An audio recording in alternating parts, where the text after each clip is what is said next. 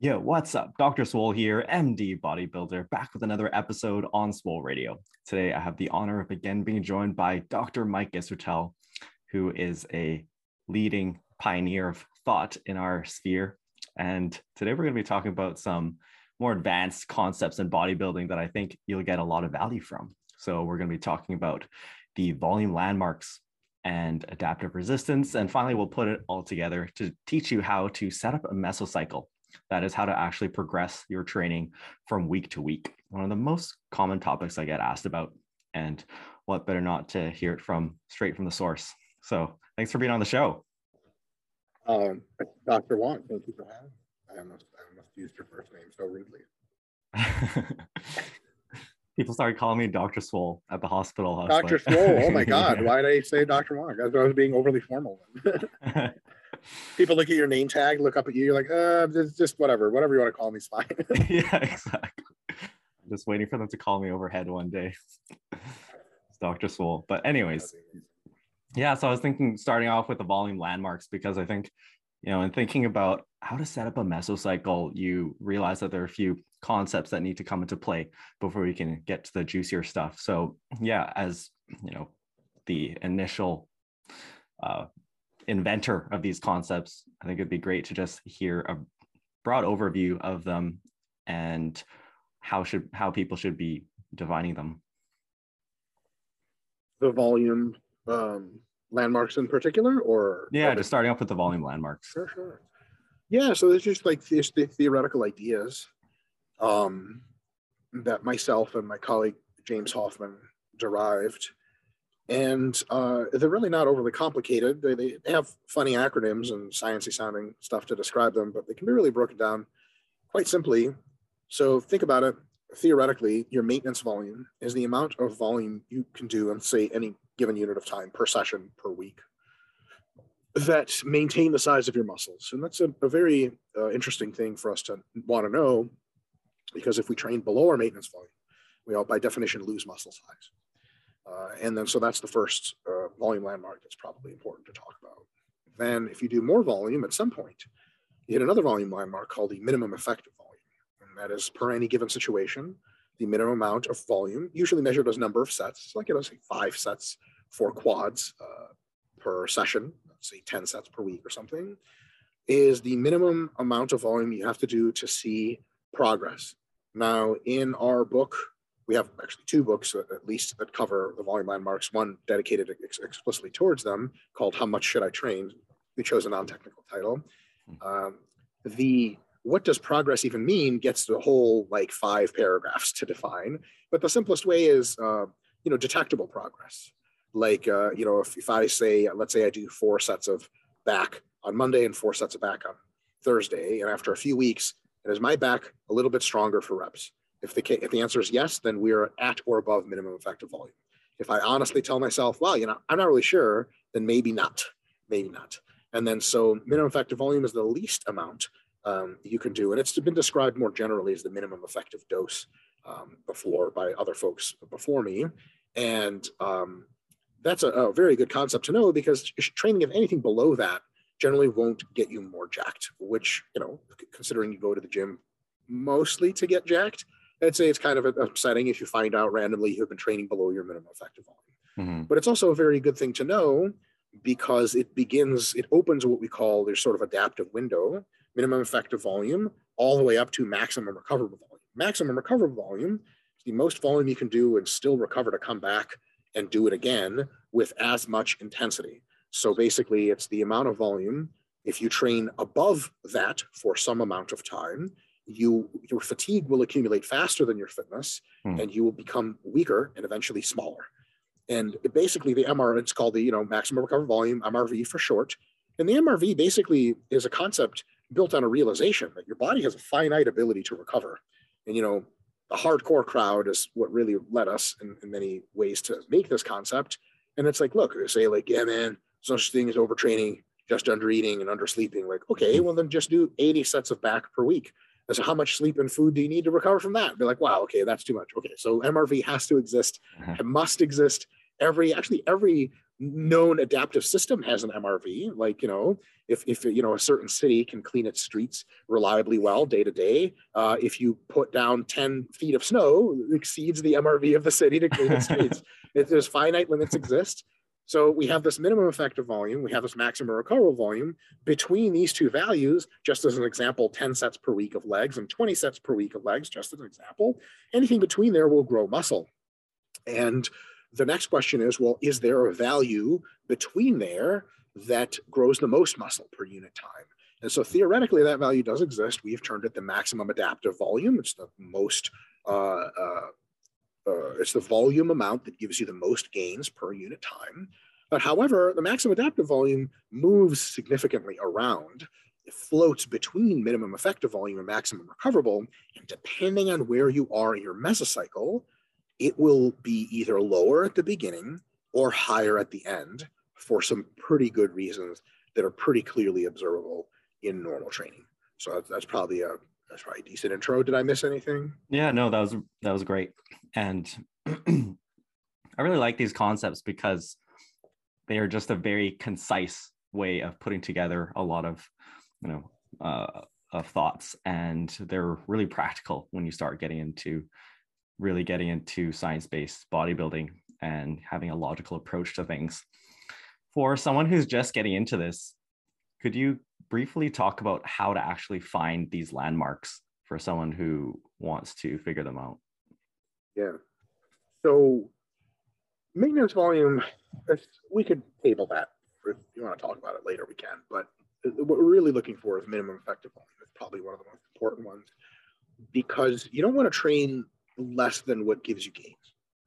And it would be really quite sad if you, so uh, a, a very easy analogy here is eating plenty of calories and not gaining weight. Uh, you're not eating enough calories to gain weight, then you are not in a surplus. And it doesn't matter how hard you're working, how many months you spent eating. Uh, it's all almost literally down the drain because you haven't gained any weight and thus almost no muscle. So mm-hmm. minimum effective volume is similar in that regard. Like you can train pretty hard, but be below your minimum effective volume. And all that training is, well, keeping you the same size. So the way to detect minimum effective volume is, is quite difficult. If we had to do it very scientifically, it would be through measuring uh, muscle gain and loss. Uh, and that would have to be with biopsies and all this other crazy stuff. But practically, via proxies in the gym, we can sort of estimate minimum effective volume in a couple of ways. One of the ways is, you know, does the uh, amount of volume you're doing in a session give you a robust pump? Like, do you feel some swelling going mm. because uh, there's tons and tons now of experimental rationale for this. There's direct evidence of pump predicting hypertrophy. But basically, like if your workout's not like a bicep workout, makes your biceps no more pumped than they are normally, she, you know, it really strains the imagination to figure that they're growing from that sort of thing. Mm. Another one is how fatigued the muscle is. So if the muscle becomes fatigued enough to get weaker during the workout, then you're probably stimulating the muscle in some capacity that's making it fatigued hmm. and probably also causing some hypertrophy. But if your muscle is basically, if you can curl 65 pounds for a set of 10 at the beginning of the workout, then you do a bicep workout, and then you curl 65 for 10 at the end of the workout, it's really just not clear what it is that you were doing, maybe like an extended warm up. So if, uh, for example, you figure out an amount of volume that gives you a decent pump, the beginnings of a good pump, an amount of volume that makes your muscles significantly tired, notably tired, from beginning of the session to the end, and a volume that concomitantly leaves your muscles a little bit sore or just uh, not feeling quite normal for anywhere to, from a couple of hours to a couple of days after training. The minimum volume that does those things to a small extent, some kind of pump, some kind of notable weakness, some kind of muscle soreness or delayed fatigue, that is a good bet that much more volume than that is, is probably at or above your minimum effective volume. Mm-hmm. So it's not terribly difficult to proxy, at least. I'm not entirely sure how accurate that is, but I'll say this more advanced lifters tend to have higher minimum effective volumes just based on what we know from direct literature. Like it just takes more for you to grow when you get more advanced. And probably not coincidentally, advanced lifters don't get pumps as easy, they don't get weakness as easy, and they don't get soreness as easy. They have to do a little bit more work than somebody who's beginning lifting. And I'm sure, um, Bill, have you trained people in, in person before? Have you ever done any kind of personal training or helped family or friends out? Yeah, a little bit. Yeah, yeah. So you'll notice like you show someone the technique for squatting that's never squatted, And like eight reps later with body weight, they're like, my quads feel funny. Oh my God. Oh my God. Can I sit down? And you're like, what? You getting a pump and fatigue from eight reps with body weight? Well, that's all it takes. And then you can ask the question, well, mm-hmm. well, is that really the minimum effective volume? Yes. Mm-hmm. Yes. If you get new beginners to do a set of eight in the bodyweight squat, they will grow muscle from it for a few days. And you do a set of 12 after a few days, they'll grow even more muscle and so on and so forth. But if you take someone like, you know, oh, I don't know, Phil Heath or, or, or Big Ramy, I mean, it's going to take, you know, a set of eight in the squat. He's going to look at you and be like, okay, I'm not even warmed up yet. Now what? Mm-hmm. like, oh, damn it. We actually have to do more. And then, you know, it may take more sets for someone like that to, to get a pump, to get some disruption, to get some weakness. And if we can check those boxes, we can be reasonably certain, not exactly certain, that anything at that level of volume or above is at least likely to cause hypertrophy. We can be more certain that anything below that level, that is to say, training that is not remotely disruptive, probably doesn't dependably cause hypertrophy, and we don't want to bet on it. And on the mm-hmm. other end, if something destroys you, like you can barely walk, gee, you know, that's got to be well above your minimum effective volume, probably getting closer to max recoverable. So that's how you estimate minimum effective volume. Mm-hmm. Luckily, maximum recoverable volume estimation is much easier.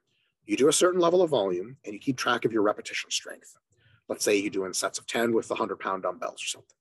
Next week, you do another amount of volume, possibly more volume. Let's say instead of 10 sets of chest, you do 12 sets of chest you again do the, the presses and let's say just for simplicity's sake, because we would ideally want to increase the load on the bar. Well, actually, fuck it. We'll do we'll do the we'll do the real one. So you use 105 pounds. You do again for sets of 10. Are you weaker? No. If you are not weaker, then you are by definition recovered. Because in sports science, recovery means return to past performance, at mm-hmm. least return to past performance. So when do you hit your maximum recovery volume? It is when you do enough volume week after week after week that you come in and you're weaker than you were before. You try to do the 110s and you get them for six, and you're like, oh shit, uh, I'm weaker officially. It's official. I should have gotten at least eight. I couldn't do it. And that usually comes with some subjective perception as well. So when you hit your MRV, especially if you're training most of your whole body, you'll feel very tired you will have some sleep disruption. You will have some appetite dysregulation, which means you look at food and you'll be like, I don't know why people eat food. I don't want to eat food. I just want to curl up in a corner and die. Uh, your training motivation often suffers where, you know, you look at what you have to do for the leg workout ahead and you're like, ah, I don't want to be here anymore. I hate bodybuilding. Get me out. And so that's more like systemic MRV. But a local MRV is just the easiest way to detect it is a failure to return to past performance. And now here's the thing, we're never quite sure if it's just acute fatigue or having a bad workout. So at RP, we like to uh, reasonably check box, check the MRV box. If we have two sessions for that muscle group in a row, let's say Monday and Thursday, that fail to get us to past performance or above. Mm. And then we're okay, it's not a fluke. I really am kind of messed up. And perceptually, just to give folks here, and this is all in the books we've written, perceptually, a lot of times when you're close to MRV or at MRV for a local muscle, the muscle doesn't feel right. It feels weak. When you're warming up, you're like, there's something missing in there. A lot of times when you take enough muscle damage from high volumes, glycogen repletion is incomplete because damage directly interferes with glycogen repletion. Hmm. So a lot of times your muscles actually appear smaller. They're less hmm. swollen. You can't get a pump as easy. And you're like, dude, I'm just spinning my wheels here. It feels like it feels empty. It's like if you blew out all of your air and then someone after that said, okay, blow out as much as you can. You'd be like, like that's how your muscles feel. They've blown out all their air and then they just have nothing. So that that's how you calculate MRV. And so if you know how to peg MEV, you know how to peg MRV within some range of uncertainty, you know roughly where your mesocycle can start volume wise and roughly when it's probably time to end it. Yeah, those are those are really important concepts to grasp, I think. And I think a lot of people listening right now are going to be wondering so how do you find MAV? Yeah, really good question. So we don't know. We just straight up don't know. Mm-hmm. Um, we know that theoretically your maximum adaptive volume uh, in most cases has to be between your MEV and your MRV. And we also know a couple other things. We know that at the beginning of a mesocycle, after a deload, you're very well rested, also technically a little bit detrained. And if the exercises are different and the repetition ranges are different, we know that it doesn't take a lot to significantly impose a lot of muscle damage. We also know another thing that a high degree of muscle damage directly interferes with hypertrophy. There's some competition between processes that recover and processes that adapt. If you damage your muscles so intensely that they just takes everything for them to recover, they may not actually adapt much, and thus they may not grow much. It's kind of like the analogy of getting into a car accident to cause muscle growth. Like, yeah, you sure damaged yourself. Six months in the hospital, not a great protocol for getting jacked. So, because we know that excessive damage is probably not a good idea for growth, we know that the maximum adaptive volume, the beginning of your mesocycle, probably isn't close to your maximum recoverable volume because you're quite, unaccustomed to things. Your maximum adaptive volume MEV here, MRV here. Your maximum adaptive volume probably right around here somewhere when you begin. And then if you begin close to your MEV and you have good workouts, your maximum adaptive volume due to adaptive resistance, because you present a stimulus once, it's novel, it's very good. You present it again, it's perhaps less novel, perhaps as good. And once you're in that position, maybe your, your maximum adaptive volume tends to move up a little bit. And then you can sort of chase it by increasing how much volume you're doing until you run into your MRV. And then, well, you simply can't continue to present an overload. So you have to take a break. Um, I, I, would say that, you know, based on some of the literature we've seen, especially recently with pumps, um, I think mm. an estimate at your best, your maximum adaptive volume is where you get a very robust pump with mm. significantly fatigued and probably some delayed fatigue in, in present, presented as soreness if you're getting amazing workouts where you're like pumped out of your mind and just the muscles are just torn up, that's probably close to your maximum adaptive volume. But we can't quite be sure because we don't have a real good proxy measure for a sort of instant, like, ooh, how close are we? So our recommendation thus at RP is for most cases to start at around your minimum effective volume and then auto regulate based on if you're getting good pumps and good soreness and good fatigue and if you're not getting those things anymore, if you don't think you will be with a certain given of volume next week, you raise the volume in order to continue to get them. So are you getting good pumps? Yes. Are you getting soreness? Yes. The amount of volume it's going to take to check those boxes due to adaptive resistance generally increases just slightly over the course of a mesocycle. Now, sometimes if you're really big and strong and the distance between your MEV and MRV is very low, which is often the case with advanced athletes, sometimes you can make up those uh, just uh, differences in stimulus with just load or rep progression. Mm-hmm. Like 500 for 10 in the squat is MEV, 500 for 14 is MRV. So if you go 500 for 10, then for 11, then for 12, then for 13, then for 14, that's it. You hit MRV and you're done.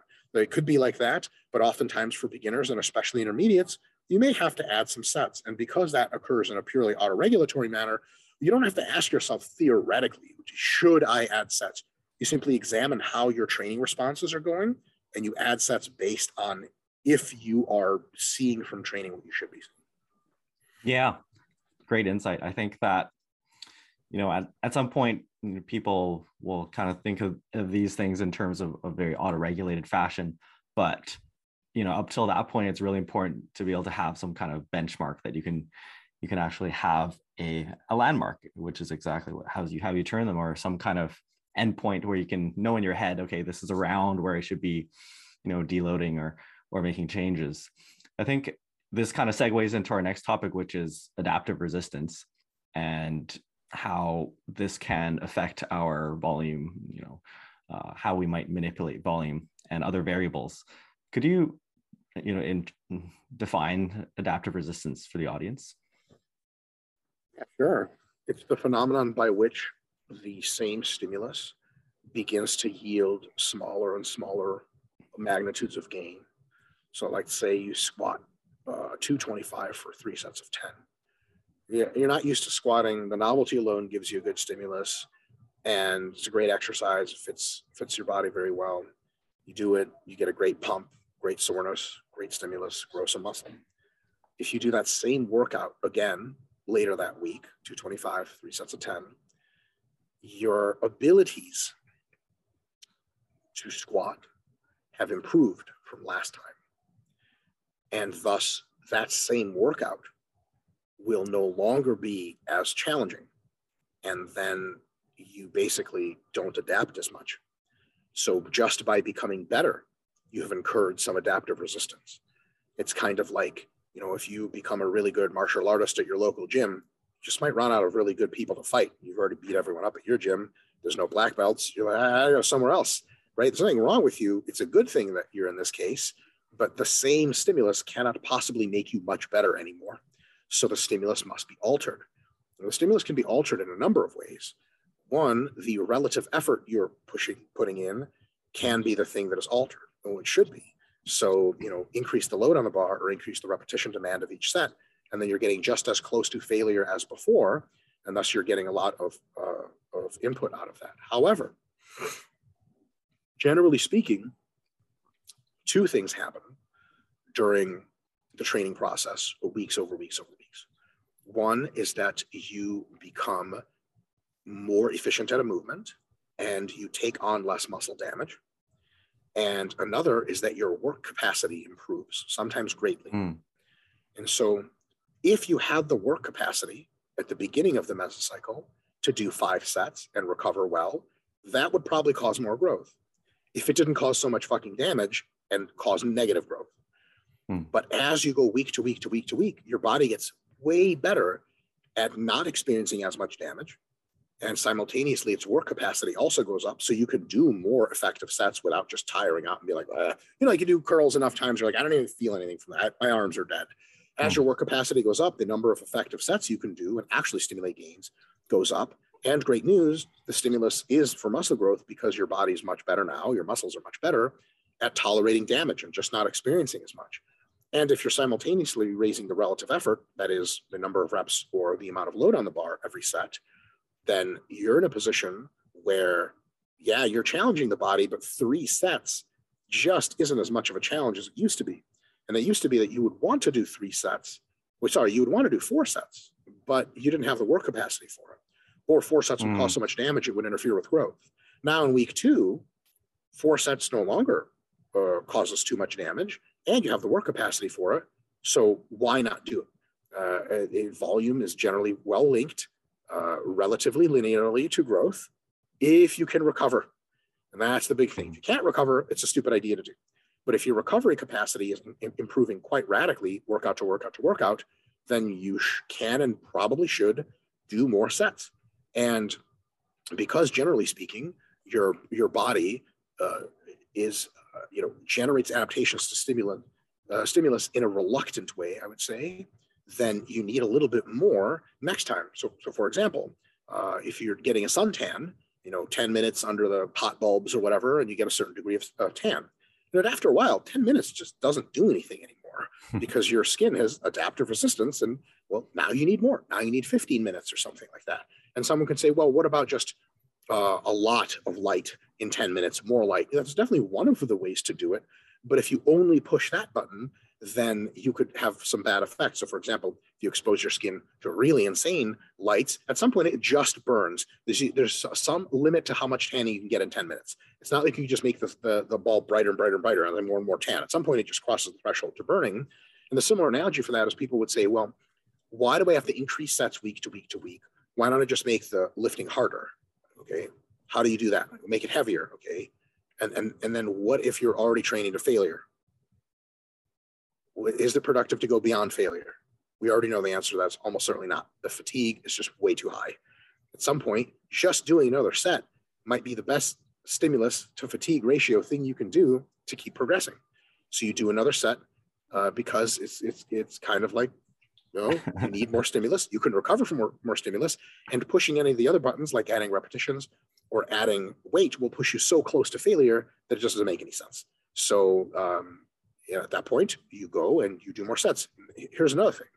A lot of times there's a kind of a, a recalcitrance, a resistance to adding sets uh, by saying, well, you know, why can't why can't you just modify other variables? My response to that is why are why aren't we why can't we add sets? Is there something religious about it?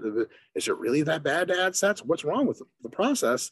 Uh, and to me there's nothing wrong as long as it's in evidence uh, as long as it's a good idea. So for example if you are getting uh, four sets of bench press your pecs are destroyed pumped to the gills gonna get sore just useless afterwards. Should you add sets? No god no you're already checking the box. But if you can still do more work productively and your pecs aren't maximally pumped and you know that you're going to recover well on time for your next workout, why not do more sets? Oh, that's the kind of base logic. Now, in our book, Scientific Principles of Hypertrophy Training, we actually have um, charts in which you can check the boxes and so do I add load? Do I add reps? Do I add sets? And it's all algorithmic Uh, I'm just trying to break it down in a bit more real world language to basically say, look, if you need more volume because the current volume is not giving you as good of a pump as it used to, why would we expect it to? It's not getting you as sore as we used to. What used to be difficult to recover from, it's now pretty easy to recover from. And we know that if we're still well within our recovery boundaries, doing more generally tends to, to work better as far as hypertrophy, then do more sets. And that's basically every workout you reassess. Okay, the last time I did this workout, how much did it fuck me up? Well, pretty, pretty well, but I felt like I was adapting pretty well. At the end of the workout, you say, okay, ooh, I'm not nearly as pumped as I was last workout. Let's add a few sets. You add a few sets of chest or whatever, you get the same kind of really great pump that you did last workout. And then that's it. And then you see, oh, did I recover on time from this workout? Yep, I recovered. So I do at least as many sets next time, potentially more. Mm-hmm. I see people picketing outside with uh, t-shirts saying "one set to failure." That's it, man. One once a week, once every year. all we need. If you go hard enough, that's worth it's worth it. So yeah, that that triggers another question I've I've been having. That is about the concept of novelty or the novelty. You know, do you get a stimulus from novelty itself? Like, say we had two equally effective training techniques for this individual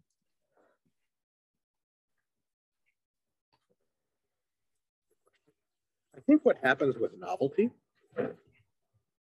there's two kinds of novelty that I can think of off the top of my head. One is which fiber types we're stimulating and which ones are limiting factors. Mm. And two is by what um, pathway are we stimulating? So the first one is let's say you do curls like this, and then someone teaches you to do curls like this. I don't know changing the position of the arm, changing the exercise, dumbbells to cables to barbells, etc., may make some motor units in that in that muscle more limiting factors than they were before. Mm-hmm. Which is why you can get sore again because those motor units take a ton of damage because they're like, holy shit, the hell, we're not used to trying this hard. Um, and then all of a sudden, you get gains in that part of the muscle that you didn't used to. So novelty can give you gains by focusing on different motor units than you used to training. The older motor units that were the focus before probably still get enough stimulus to stick around the same size, but the new motor units that were not the onus before, they are the onus now, they probably make some adaptations over a few weeks. And then if you change that again, you go back to the training the old way. So for example, hack squatting, uh, it's been shown in the literature, uh, alters the size of your quads, it, you know, not evenly, certain parts of your quad more than others. Leg press does it in other parts of your quad more than others. So the novelty of leg press, one of the reasons you get really sore leg pressing if you haven't done it in a while, you've just been hack squatting, is because parts of your quads uh, that weren't stressed to the very limits are now like, what the fuck? This is hmm. crazy, right? Mm-hmm. And they have to pick up speed and then they grow. So that's one way novelty can result in net growth. Because if you train, let's say, hack squats for months and months, those motor units are exposed, exposed, exposed, and then they build a lot of adaptive resistance to where they're mm-hmm. like, man, you know, I'm not really interested in growing anymore. And then so you basically put them on maintenance by choosing leg presses instead, attack other group of motor units that have been taking it pretty easy, and then they grow, and then you sort of grow one one part of motor units, grow another uh, fraction of motor units, grow mm-hmm. another, and you sort of do it like that. The other way that novelty may work is in a, a sort of pathway or mechanistic novelty, we know that tension causes hypertrophy.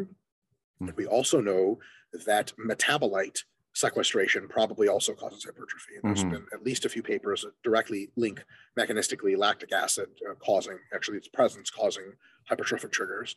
Now, we're not sure if all of those go to the same central governor of hypertrophy. Probably, probably all go through the mTOR loop, but um, there is good reason to believe that tension only mediated hypertrophy. Uh, can in is as as a molecular system can uh, sort of get into its own adaptive resistance where like it just takes a lot of tension to get the job done. Mm-hmm. and you know if you train in high tension let's say sets of 5 to 10 not a lot of metabolites generated but like you know your joints can start to take a beating your psychology can take a beating your axial fatigue you know how much stress you put through your spinal cord that can take a beating and then if you switch novelty to higher repetition range even with the same exercise you are now generating muscle growth through the metabolic pathways. Mm-hmm. And they may be quite different pathways than the tension mediated pathways. And then you get a lot of growth through those pathways. That's not to say that you get more growth than than you would through tension, but more growth than through a very fatigued and adaptively resistant tension mechanism. So if your tension mechanism is like, ah, I can't do this anymore, then you bring in the metabolites and holy shit, that's a whole new level of growth. And then during the time that you're doing high reps, the tension mediated growth isn't being uh, as uh, stimulated and it sort of r- returns back it resensitizes to more hypertrophy so that when you go back to doing sets of five to ten a few months later you get a, a novelty from that and so based on the, those two sorts of novelty is essentially motor unit pool novelty and mechanistic novelty of pathway novelty you can basically change repetition ranges and exercises once a repetition range or exercise combo becomes stale, which is to say, it just takes a lot of sets to get a good pump, good burn, good stimulus. And you're just like, geez, I need eight sets of bent rows to get a good back workout. Well, let me try machine rows. Four sets later, you're blown up out of fucking out of the water, and you're like, uh, mm-hmm. okay, I've accumulated like a third of the fatigue, and I've gotten a crazy amount of proxy for hypertrophy. Maybe it's time to switch it. So if an exercise stalls out on you, maybe switching the repetition range and or the actual modality, the exercise, uh, could potentiate some new gains while resensitizing those older systems to eventually loop them back in. And that's kind of how we do things at RP. Um, we do have a checklist for when it's time to change out the exercise. And it's, it's, it's really quite easy. If an exercise is, you're still getting stronger on it, you're still getting robust pumps and mind muscle connection and everything, your, your training is, is, has a very high level of stimulus or relatively low level of fatigue, don't change it that like uh, some people can squat for six to 12 months with the same repetition range and make mad gains. And a lot of those same folks get on social media and they ask, like, hey, should I be doing something else? Mm-hmm. How is your progress? They're like, incredible. I'm like, then no, the answer is no. but uh, if the progress is like, hey, my knees are starting to hurt, I have to do six sets of squats to get the same thing I used to get out of four sets. And I tried hack squatting with my friends last Monday and it, just one set blew me up. Yeah, it's probably time to switch out squats and go to hack squats for a while and that same adaptive curve will repeat itself. Once it flattens out and starts to decline a little, you change the exercise and or repetition range and go on another uh, another foray. Mm-hmm.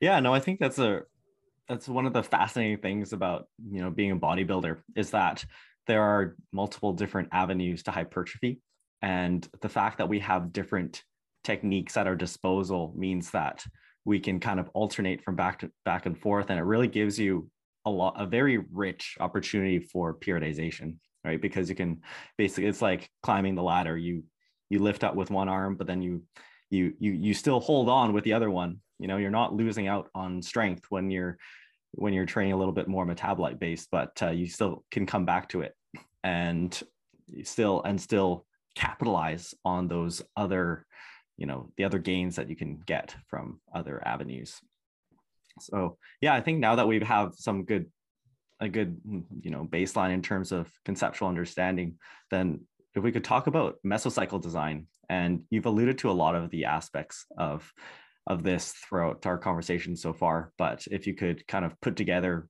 in in one idea how you would like to set up mesocycles. Yeah. So you build your week one selecting exercises that you think will have high stimulus to fatigue ratios. That is not the stalled out stale ones. Mm-hmm. And you pick repetition ranges, at least generally, that are also fit that category of not stalled out, or either already productive from your last mesocycle, showing no signs of slowing down, or new ones that you anticipate will be productive because the old ones are just no good anymore. You pick those exercises and repetition ranges in that fashion, and then you guess your sets at what you think will check the boxes of minimum effective volume that we talked about earlier robust pump, robust fatigue, robust little bit of soreness. The thing is, you can auto regulate those within the session. If you do two sets of squats, let's say you were thinking of doing three sets of squats and you still have two sets of leg presses later, mm-hmm. and you did you did you think of three, you did two, and your quads are already like real blown up. You're like, man, if I do three, this is going to be way over my effective volume. I'm going to get mm-hmm. way too sore. I'm not going to recover on time. It's going to be stupid. I'm going to generate too much damage. And so what I tell people is, in week one, I would actually err on the side of less, and or just like whenever you get a decent pump, just leave the gym. Uh, and so you can mm-hmm. auto regulate like that in week one very easily. And then in week two, you just assume that you're going to be getting roughly the same amount of volume in. But as you do week two, if you notice, they're like, mm, yeah, this wasn't as challenging as last time. And mm. last time my biceps didn't really get very sore uh, from three sets. This time when I did three sets, not only do I know they probably won't get sore at all, but they're not even that pumped. Let's do a fourth set. And based on that autoregulation, you increase or decrease or keep stable uh, set numbers of exercises as the mesocycle goes through. And then at some point, you, of course, every time track your performance. At some point, when your performance starts to falter, you have at least two sessions to confirm your performance has faltered, deload. And then wash away that fatigue and then reconstruct the mesocycle. Now, what I just described is you could say like an un- unbound or open-ended mesocycle where you don't have a prescribed number of weeks of accumulation to deload. Mm-hmm. You you can uh, do that. It's totally fine, and I would recommend uh, beginners and intermediates do that plenty to try to figure out what their basic level of accumulation to deload paradigm roughly is so that they can at least anticipate something pretty pretty well because you know generally your body's going to have some recovery capacity and you know based on who you are now how strong you are what lifts you're doing it's unlikely that you're going to have an accumulation to deload paradigm one mesocycle of three to one three weeks of difficulty and one week of deload and another mesocycle in the same year that's nine to one like anyone that can survive a nine to one there's no way they're challenged enough at a three to one to have enough fatigue to where they need to deload eh, outside of really, really crazy cases. So what you can do is after you do this for a while, you can say, you know, it almost always seems that I'm like pretty much close to a four to one mesocycle. And then that means five weeks total, four up and one deload. And then what you can do is you can progress through your future mesos, attempting to get the five weeks and think of just add one more layer of thought to the, everything I just said. And that layer is, okay, let's say it's week four, uh, week three. Four is the last hard week, five is the deal week. It's week three. When you're prescribing your volumes for that week, as you're deciding how many sets am I going to do today and tomorrow, you have to think of two things now. Thing one is the shit we talked before. Is this going to get me a robust stimulus and allow me to recover on time? Thing hmm. two is the fatigue I generate from week three with my decisions to go more sets, fewer sets, or, or the same. Is that going to keep me not so fatigued that week four is a total loss. Because, like, let's say you're like, yeah, fuck yeah, week three, and you just go all the way crazy cycle failure and you add three sets to everything, there won't be a week four. you're going to get to week four Monday and you're going to go, and that's going to be like, right, I'm deloading, I screwed up. So if you want a predetermined mesocycle length, you have to know yourself very well, know your responses, be super honest, and from lots of experience, know, mm, okay, if I had a set to hack once today, I'm just not going to make it to the end of the meso. So I'm just going to stick to four sets. And then in week four, right before I deload, then I can do like, you know, five sets of hack squats. Then it doesn't matter because I deload after. So if you want a predetermined mesocycle length, you have to know a little bit more about yourself and anticipate how much fitness and fatigue something's going to. It's it's very similar to being like you know, if you uh, are at a dinner and you know, let's say it's with some people you don't know, um, you have to, you know, sort of have a modicum of politeness. it's not post call dinner where you're just like, don't talk to anyone, just do this. Um, you know, you might, it, it, weirds people out. Sometimes I think if you eat like all of your food right away or, and they just sit there, or if you just don't eat any of the food and have almost all of it there and they're like, all right, so let's go, let's go get drinks. And you're like, oh, I'm not even done with my food. Hold on. Like you want to sort of eat your food at a pace that you think roughly will end at the two hour mark. Let's say you have a table for two hours. Then you're going to sort of eat some food and look at the time. Like, okay, great, talk a little bit sort of knowing that you have to time it to where you finish. Is that more work? Yes. Uh, is it worth it? In some cases, it is, especially if you have a formal competition coming up. So, like in your case, I think in 10 weeks, you have a bodybuilding show, right? And then if you do four to one, uh, a four to one paradigm twice, that gets you 10 weeks and gets you to the show. If you just auto regulate, you might be in a position where you're deloading like two weeks before the show. And you're like, all right, so deload two weeks before. And then a week before, what do I do? I kind of have to deload in order to get my body to look the best. But two deload weeks in a row is active rest. I'm going to look tiny and flat like shit. You're clearly fucked up. So I think a lot of times when formal sport competition is the thing, at least when you recognize, okay, I'm in pre-contest, you can look forward and plan all of your accumulation to deload paradigms, plan your mesos in advance, and then use your intelligence to adjust to make sure to sort of land the plane on time every single time. It takes a little bit more more effort, um, but it, it pays off to basically you can peak when you want. Yeah, no, that's really interesting. I think that's I, I think that's actually underrated. People don't really talk about this, but where you land in your mesocycle does affect how you look, and that's really important for contest prep competitors. So I actually have my contest prep, you know, Excel file open here, and uh, like I plan everything out before with the countdown of weeks, and I actually like paid special attention to have my mesocycles line up so that I will be right at the peak of my the, the top of my mesocycle when I compete because I find that's when I'm I'm the most full. Interesting. Like well, like not to deload, like week four or whatever. Like yeah, as in I'll be in my last week of my meso when I'm about to compete. That's when I find Yeah. that. Um, Cool. Yeah. Mm-hmm. You must be real tired then on stage. the carbs, the carbs fix everything. oh, I'm sure.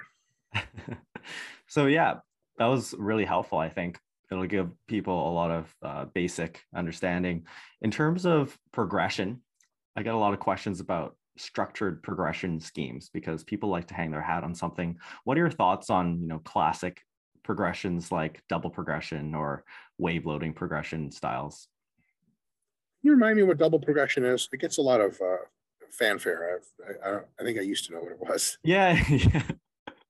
So basically the the old school bodybuilder way where you'll say set a defined rep range like 8 to 12 and then you kind of add one rep whenever you can until you reach 12 with the same weight and then when you, you'll reset back to 8 with higher weight. That's a fine. So I think the most important thing uh, in progression is keeping in mind why you're doing it. And I mean, gee whiz, that's a really, I, I, I would posit in saying that um, the why, the purpose, Mhm. is something that we lose track of in so many of the things we do in bodybuilding and in life. And uh, if you recalibrate to having everything you do answer a decent why, then all of a sudden it becomes quite much clearer what you should be doing. So, you know, like you work in medicine, the why is often what is going to make this patient better and get them back on their feet and not in the hospital anymore, for example. So, any drugs you're considering administering, any surgery you consider recommending, um, has to be sort of like someone's like, oh, you, you want to use amoxicillin. Why? Well, the ultimate why is like to get them better, saying, the fuck out of here, right? And if it doesn't answer that, well, Jesus Christ, what are you doing? like, th- then you really, really have a problem, right? So, um, funny enough, my um, my parents, tangent, are uh, full bore conspiracy theorist, vaccine denier. Like, it's not it's not quite clear if the vaccine was a Chinese plot or if Biden did it, but um, their doctor prescribes them sort of anything they want, I think. And um, they had COVID, like uh, Omicron, so there was a cold, but they got man, they got drugs. I didn't even know what the I had to look them up. I was like, what the fuck is this? There's like a herpes drug in there, and I was like, my man, just just give him drugs. That's the answer, right? So his his his goal isn't to make him better; it's just give him drugs.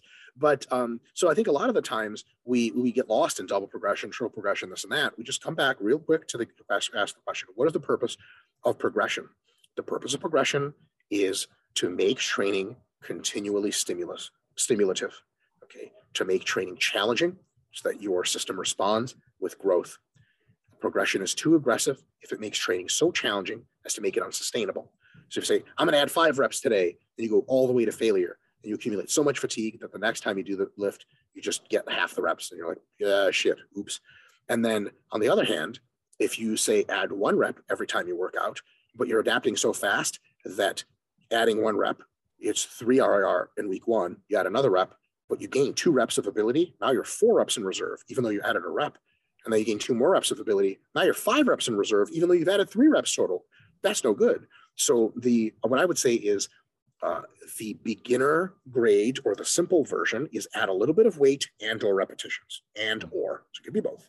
But the more advanced take is add whatever number of repetitions and or load that make the set challenging enough for the week of the mesocycle in which you're in. So what does that mean? Let's say we have a four week mesocycle of accumulation. Okay, so last week we can go all the way to failure, one rep in reserve, two reps in reserve, three reps in reserve. So week one, how much, how many reps do you do with whatever load? Reps that roughly give you three reps in reserve. That's it. Like say it's a set of 10 where you could have done 13. In week two, it's two reps in reserve as the target. So how much weight and or repetitions do you add? Well, that should be auto-regulated. Like if you're warming up for the hack squat, and like let's say 200 pounds for 10 was pretty tough last time, three RIR, and this time you warm up and you take 200 as a potentiation set, and the shit damn near flies off your shoulders. You're like, man, what am I? I, I clearly got stronger. And a lot of times in that first week, if it's a new exercise, your technical abilities elevate so fast that you need a lot more weight to make mm-hmm. that two RIR challenge. So you're like, fuck it, 225. You 25 for 10. You're like, hell yeah, that was really two RIR. Right. And then the next week, well, so it's 200 first week, 225 second week, this week, it may be only 235 because you're like your your noob gains are done. And the next week, it might be only 240 because you've accumulated a shitload of fatigue up at this point. You still want to cause a challenge. You still want to go pretty close to failure, but not so far that you lose reps and, and, and incur injury. So maybe it's like 200, 225, uh, 235, 240 curvilinear like that. Maybe. And it may be just you add five pounds every time. And maybe you add one rep every time. But so repetition schemes for beginners and intermediates that are like double progression, like, you know, start at eight, go up to 12, recycle back at eight, totally fine. As long as you remember in the back of your head, say two questions. Is this challenging? Mm-hmm. And second question is, is it not so challenging that it is unsustainable? So at the bottom end of how easy you could progress, it'd be like, okay, if it's not challenging, we don't go lower than that. So I'd say last time you did 200 for a set of 10. If you're like, yeah, I'll do 200 for a set of 10 again. Really? Okay, you're not going to get optimum. You got to do something more. Your body's more adapted now. But then it's just 230 for a set of 10. Yeah, you could do it, but it would be zero RIR. What the fuck are you going to do next week? And also, zero RIR takes your fatigue and multiplies it. So next week, even if you could get gains and could do 231, you had like one pound chip you put on the, on the thing, you would be so fatigued that you would be doing that for fewer reps, and then all of a sudden you're over your MRV. So progression really is making uh, adding repetitions and or load in such a way that makes a, a, new challenge for you, but not so much of a challenge that you peter out super fast. And that uh, the easy way to do it is to try to guess your RIR every single time. Easy in the sense that it's very straightforward. Okay? Mm. Whatever weight I'm going to use or reps, I'm going to just hit two RIR.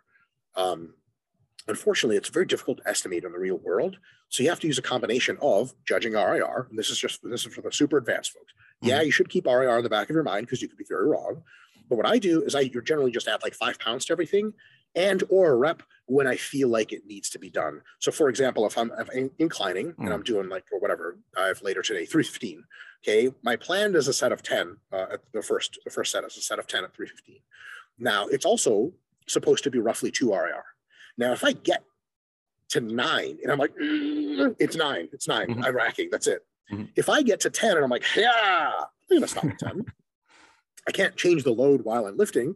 So I'll do 11 reps or 12 reps, right? And mm-hmm. that way I auto regulate to make it a little bit more challenging, a little bit more challenging, a little bit more challenging, the most challenging that I can recover from deload. Mm-hmm. Yeah. Yeah. That's a great way of thinking about it in terms of basically just aiming to track this this optimal level of stimulus throughout your mesocycle and you want to be you want to be hitting that from workout one and all the way through to the end. And that's something that i think a lot of people you know they go into the gym on on week one and they're just absolutely trashed and like limping out of the gym. So it's just like you probably didn't need to be doing that. So anyways oh in terms of cycling volume this is a common question i get asked when whenever you start talking about manipulating volume throughout your mesocycle. For different people of different experience levels, what, what are some ballparks of how much their volumes might vary throughout a mesocycle? So folks that are sort of beginner to intermediate level, I think beginners probably shouldn't be cycling volumes. It's just intellectually a lot, and sometimes they burn mm-hmm. out by adding sets. So you just like they they may get stronger so fast you don't even need to do that. Yeah, I would say for intermediates, um, what I've typically seen is a per session change of about three to five working sets per muscle group. So, for mm-hmm. example, you start with six sets of chest on Monday and you end with anywhere between nine and 11 sets of chest. I've seen pretty commonly. Mm-hmm. Again, these are very, very rough numbers, right? So, if you're an intermediate, you start with six sets of chest and you end with six sets, I'm going to be like, I don't know, man. I think you'd be challenging yourself. If you start with six sets and you end with 16, I'm going to be like, holy shit, either that six was not nearly remotely stimulative enough or some weird shit happened. I don't even, I, would have to see it. Right. Hmm. Um, uh, and then for advanced folks, um, anywhere between zero and three is probably my best guide. I'll have situations where I start a mesocycle and I just won't increase at all in number of sets because just increasing the reps and or load fucks me up so much that I just don't need anymore. Like, you know, you, you know, four sets of hack squats. You start, you get a great workout. Next next week, four sets of hack squats, a little bit more weight, a, a few more reps. If you finish set four and you're like, I'm done. My quads are done. Mm-hmm. I could do five sets intellectually, but why would I? It's a stupid idea. Remember, volume is only for what you need. You don't aspire to greater volumes. You also don't aspire to greater loads. Like people say, well, I'll just put more weight on the bar to challenge myself. Like if your body's ready for the challenge and can do the reps you want with the weight, then yes. If the if your body's not ready, it's not a good idea to do.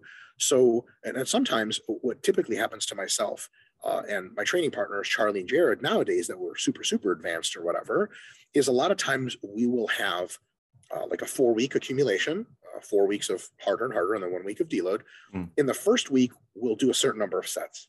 We'll raise that via autoregulation in the second week. And then it's so stimulative that it's only rep and or load increases for week three and four, and then we drop. So like hack squats, I'll do four sets week one, five sets week two, five sets week three, five sets week four, maybe six sets week four if I'm really trying to kill myself or something like that.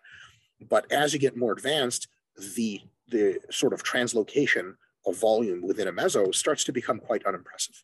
Um, and it's funny because I got labeled as the guy, probably with the, uh, I was using sort of examples of like 10 to 20, start at 10 and go to 20. Mm. And I, I got sort of pinned, and that's per week, not per, not per session. I got sort of pinned as like, really? You're, you're going to double your volume in a meso? That's how you train? I'm like, that's not how I train. It was just intellectual exercise. The way I train is actually, I, I usually just increase one or two sets uh, throughout the entire meso um, and, and a lot, it's, it's so funny because a lot of people who have been following me for some time, they'll see me post because I, I, post almost all my workouts weekly mm-hmm. and they'll keep track. They'll be like, okay, so like three weeks ago, you did eight sets for back in this workout and now you're only doing nine. I'm like, yes. And they're like, why not? I thought you add more sets. I'm like, well, why? I couldn't add more sets. It was super stimulative every time. And if I added more sets, I would have just been overreaching early. And the, your body really does tell you how many sets you can add if you listen to the proper signs and objective proxies. And then all of a sudden, it's not really up to you. You know, it's not really your choice. It's a matter of like, okay, am I checking the boxes? Yes, then, then don't change. And just to make a fine point of it, the default is no change in set numbers. Hmm. Set number change has to come from your auto regulation. It has to beep at you and say, hey, this isn't enough, or hey, this is too much. Uh, if, if if everything's great, like for example, if I have an awesome chest workout, great pump, great soreness, I go in next week. I'm not planning to change it. I'm going to do the exact same workout with a little bit more weight, a few more reps, and see if that's good enough. And if it's not, I'll do another set. But if it is, then, shit, that's awesome. I'm really winning if I can just do the same workout over and over uh, and get amazing results. Mm-hmm. Yeah, no, great points. And yeah, whenever I talk about volume now, I like to preface it by saying productive volume you know like it's it's easy for people to fall into the rut of saying oh volume equals hypertrophy therefore let's add more sets but uh, it's it's all it's a, a lot more about what you're actually able to recover from and adapt to. And i also really like how you use the the pump and your kind of intra session performance to help guide you because you know i think a lot of people are kind of against the idea of you know, in the science-based community about like pumps and you know more the metabolic side of things but the, even even if you know the pump isn't 100% the best indicator, it gives a little bit of indication. And the value in it is that you have basically real time feedback. And yes. that's a very important tool to be using in terms of auto regulation. Well, I, so, uh, a few intellectual questions I have for folks that don't think the pump is anything of a proxy. And I agree, it's not a very good proxy. I, I hope there are better proxies soon to come.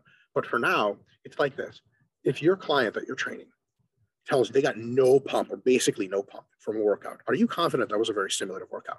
If you can answer yes to that, that's nice. I'll shake your hand. I'll walk away and be like, all right, that's one way of doing things. on the other hand, if your client has an obscene pump, like basically can't move their fucking pecs anymore, are you really going to tell them to do more sets?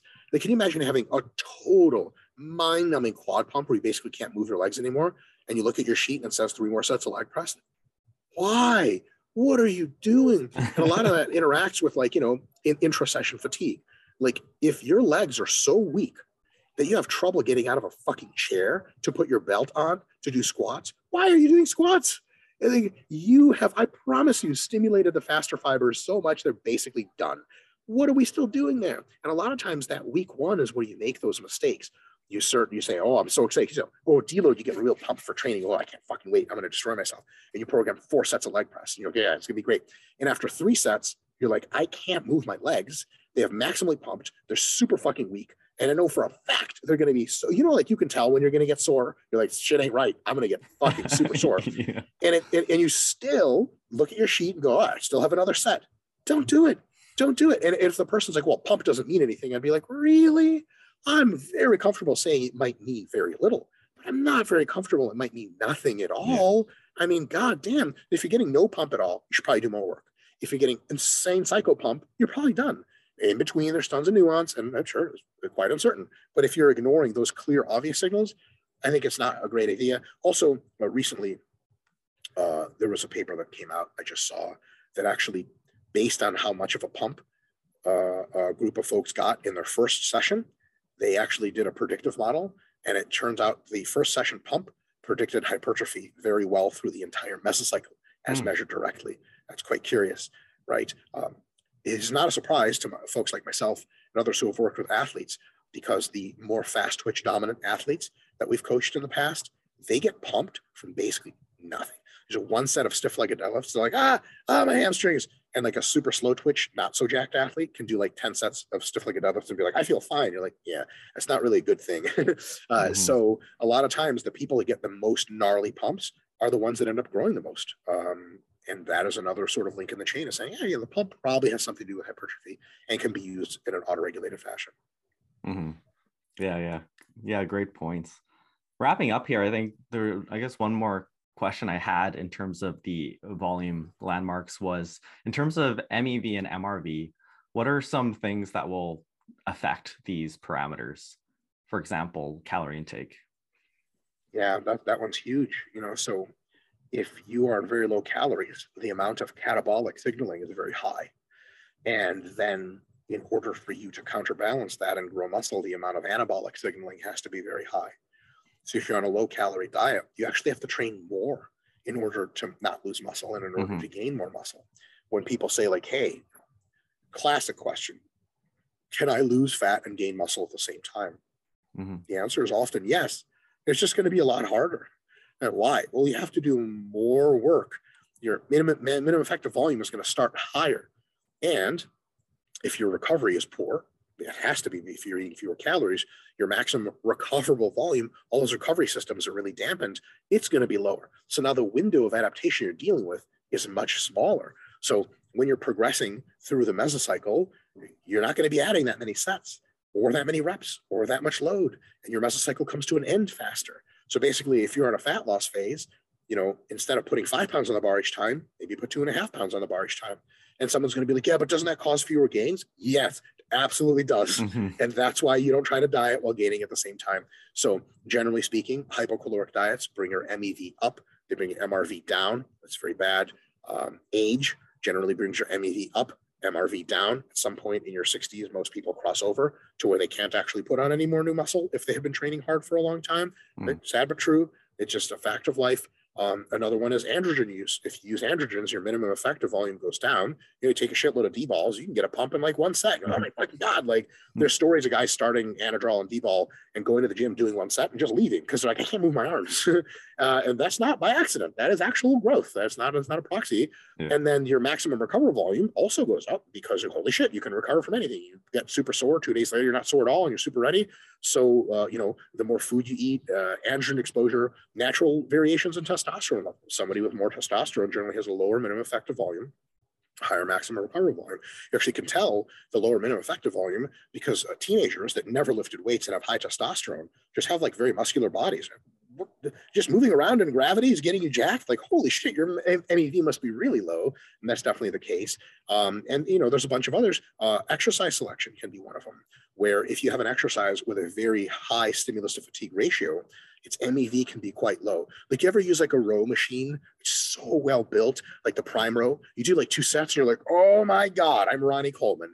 Whereas another row machine, you just like it hurts your elbows, hurts your elbows, hurts your elbows. And after rep five, it hurts your shoulders too. And you're like, fuck this.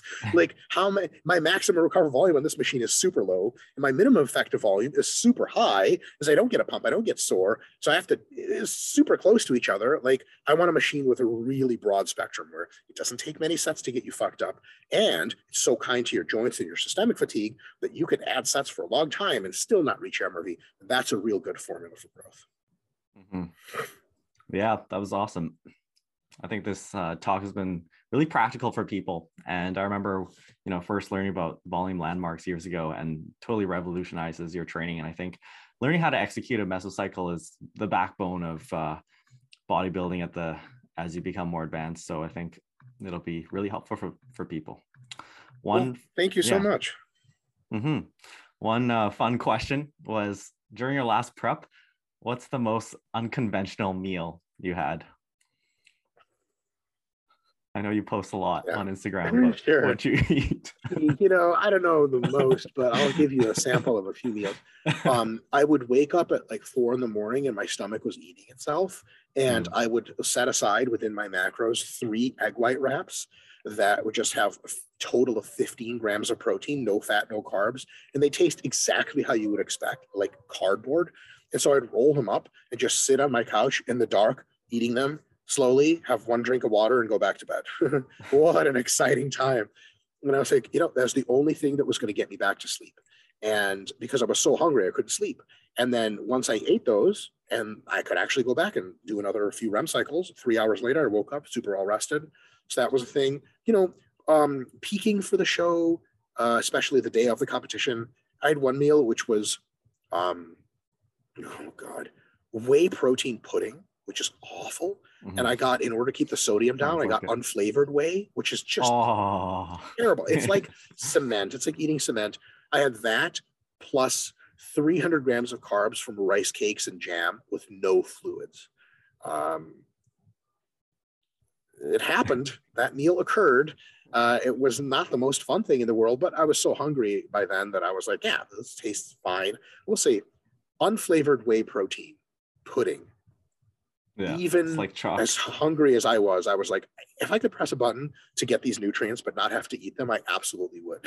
Whereas, you know, for the rice cakes and jam, I was like, okay, this is this is better than average. So yeah, that's the oh, what the hell are we doing? Bodybuilding is such a weird sport. yeah. strange, strange times. So yeah, thanks so much for being on. Where can people find you and what are some new developments coming up over the horizon for you? Yeah, unfortunately, anytime I talk about new developments before their due time, people just keep asking me about them every other day, and I said, "Well, still, still far off." Uh, so I can't say much about that. I'll say we have big, some big projects in the works at RP, um, and I will say that a new development that we just released uh, about a month ago that people should check out is our custom training templates. Um, this is a big step up from our male and female physique templates, where just like you would pick a few things and then it would give you a template roughly like full body or leg priority or blah blah, beginner, intermediate, advanced. Now we have a website where you go and you pick, you know, three, four, five days of training, and then you pick male or female, and then you can.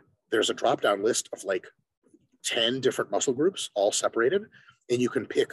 I don't want to train it. I want to train at regular hypertrophy or I'm going to specialize training double the volume that I normally would. You can pick all the things yourself, all the sliders by yourself, designing literally a custom program, and then you hit submit and we take lots of your money. It's just a, it's like a hundred bucks, 99 bucks. And then you get a six week mesocycle constructed exactly how you want with all the priority focus that you want. And you can alter all the um, exercise selections and reuse it. We actually recommend this is terrible. It's making us no money. We recommend you use it at least uh, three times. So that's 18 weeks of training for 100 bucks. That's pretty sweet, and it's exactly tailored to what muscle groups you want to work in exact proportion. That's pretty rare for programs. Normally, you get a program. It's just the program. And you're like, I, I want to do more biceps, and the designer's like, I don't know, go fuck yourself. You know, sweet, sure, I will, sir. But now it's like really custom. Yes, we are working on a system that's much more custom than that. Okay? Most people can probably figure out what that is, but it's in the works. Ooh. And then um, for where can people find me, you know what I'm saying? You find me in the streets, JK. uh, but if you do actually ever see me in real life, please say hi. I, I, this all looks very scary, but I promise I'm not scared at all. I'm mostly scared of myself, especially in the mirror. But um, YouTube, YouTube is a good place to find us now. Nice. So we're doing YouTube really big at RP, and it's growing super fast. So just Renaissance Periodization on YouTube. If you're anything other than an exceptional speller, just type in Mike hypertrophy try to spell Israetel if you're curious about it. and then then the Google will save you. Go come to the rest. You'll throw up the channel. We have videos like four or five times a week. Um, some combination of my shitty humor and um, super tons and loads of information. Uh, so if you go to the RP YouTube channel, watch stuff, uh, maybe you'll have fun. Yeah, that's awesome. So yeah, I'll put those links in the description and check out the the books on from Renaissance periodization and Dr. Mike himself on all the topics we talked about today. So thanks again for being on the show. Dr. Swole, thank you so much for having me. It's always, always a pleasure and an honor. That's all for now, guys. Thanks for listening. I am available on a very limited basis for one on one coaching. I'm not cheap, but if you are really serious about taking your physique to the next level, DM me the word coaching on Instagram. For more science based bodybuilding content, look up Dr. Swole on YouTube, and we'll see you next time.